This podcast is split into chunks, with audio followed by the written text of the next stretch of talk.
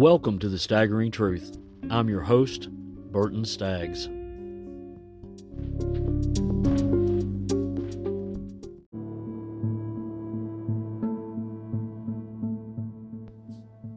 In this week's episode of The Staggering Truth, I'm going to tell you about a murder that happened 40 years ago in Lawrence County, Tennessee, and a teenager's killer may still walk those streets today.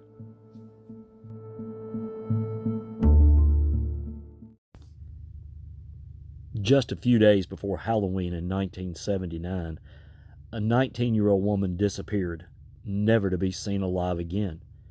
A few weeks later, a local hunter thought he found a Halloween prank. What he found was much more ominous.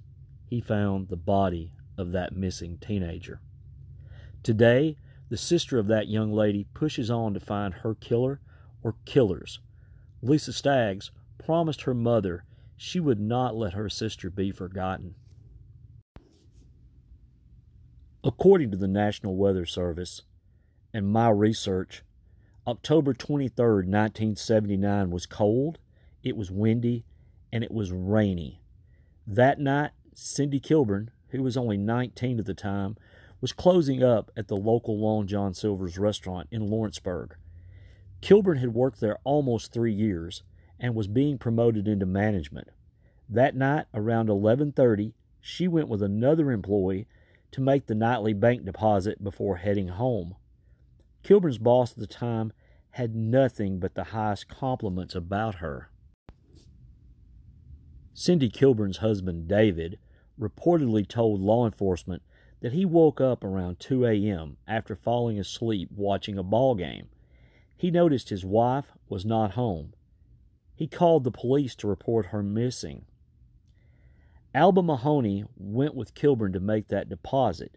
She said she saw Kilburn's car turn off North Military onto Jackson Street in Lawrenceburg, which would put her uh, just a few blocks from her home on Simpson Street.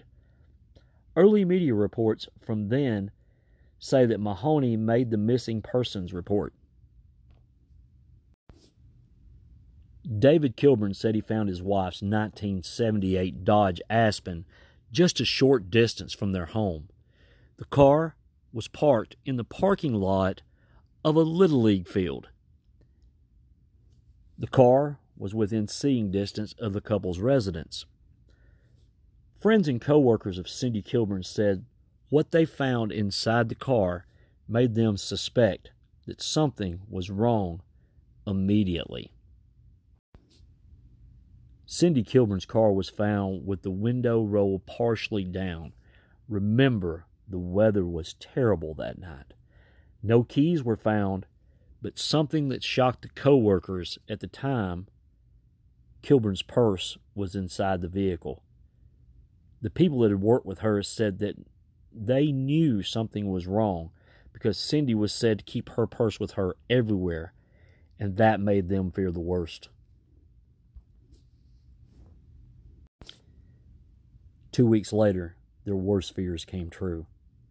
In a field just off the road, about seven miles east of Lawrenceburg, on Weakley Creek Road, a farmer made a discovery. That farmer, John D. White, had gone quail hunting when he saw something. White went to find his neighbor. He told that neighbor what he saw. At first, White thought he saw a mannequin, maybe a Halloween prank. He reportedly recently had bush hogged that area and had not seen his soon to be all but clear grisly discovery. During my research for this episode, I found a newspaper article that said the neighborhood told White, As scared as you look, I believe it's more than that. They returned to the scene and found a partially decomposed body. They could not identify the body because a sweater was covering the face. However, the clothing, including the sweater, matched the clothing that Cindy Kilburn was last seen wearing the night she disappeared. Kilburn's body was found with her sweater up over her face and her bra pulled up. This and marks on the ground led the two men and police at the time to believe that she had been dragged to that point.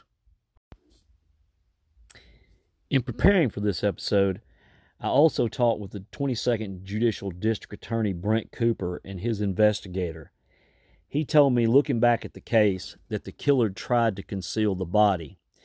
This matches up with a 1979 report that the man who found her said he had not seen the body just a few days before when he was working in that area. Published reports at the time were limited about the details of Kilburn's death. In preparing to look into this case that has perplexed a town for nearly four decades, I went to the medical examiner for answers. Cindy Kilburn died of deep stab wounds to her heart and both lungs.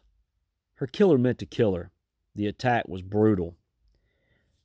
The murder weapon, which plunged into Chil- Kilburn's chest, went over nine inches deep, according to the medical examiner.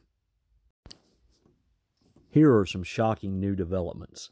The killer may have left behind biological evidence.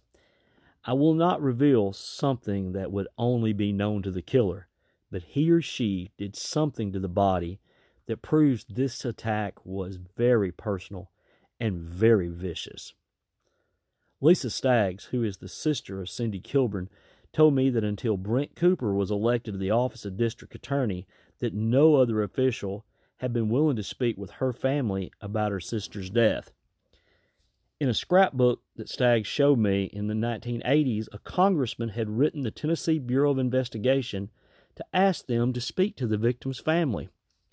While looking through as much data as I could find, I found that David Kilburn had made statements to local media. He said that his wife would have never left on her own. In 1980, the then district attorney told local media that he presented the evidence to a Lawrence County grand jury accusing two individuals in the death of Kilburn. He said that would happen in the foreseeable future. It is unknown if that ever happened. Over the course of my investigation, I have found numerous reports that said law enforcement did not believe the killing was random and they had solid leads. Forty years and still nothing. Over the past few months, I've ran into multiple dead ends looking into this case. When I say dead ends, I mean that literally almost all the officials involved at the time of this murder are now literally deceased. As this case has aged, working it has become more difficult. The passage of time leads to loss of information. Brent Cooper, the district attorney, told me evidence gets lost. We've had witnesses die. It happens with cases this old. District Attorney Cooper and I have talked about this case in depth, and he told me if someone has told you something about this case, even if it seems minor, that he would love to talk to you. I did find a law enforcement agent from the time of the murder, and he believes that the main suspect is still alive and walking the streets today. When Cooper won the election as district attorney, he made it a mission to look at cold cases in the area and bring closure to the family.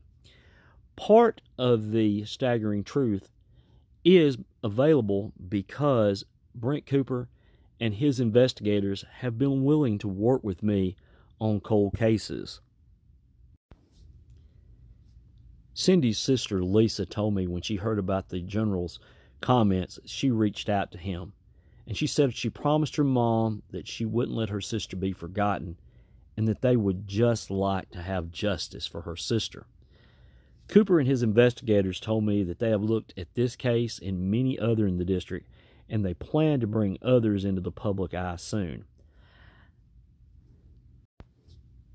As I've continued research into this case, I have tried to locate David Kilburn. My research shows that he now resides in Georgia. I would love to talk to him.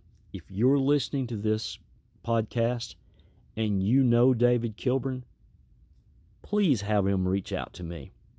He can reach out to me through Facebook or any other means. David Kilburn, if you hear this, I want to talk to you.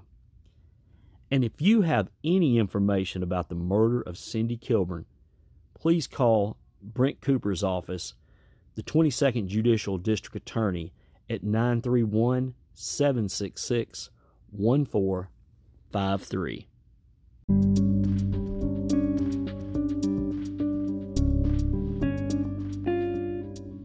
Thank you for listening to this week's episode of The Staggering Truth. My hope by doing these podcasts is that we can find justice for these families. Once again, thank you for listening to The Staggering Truth. I'm Burt Staggs.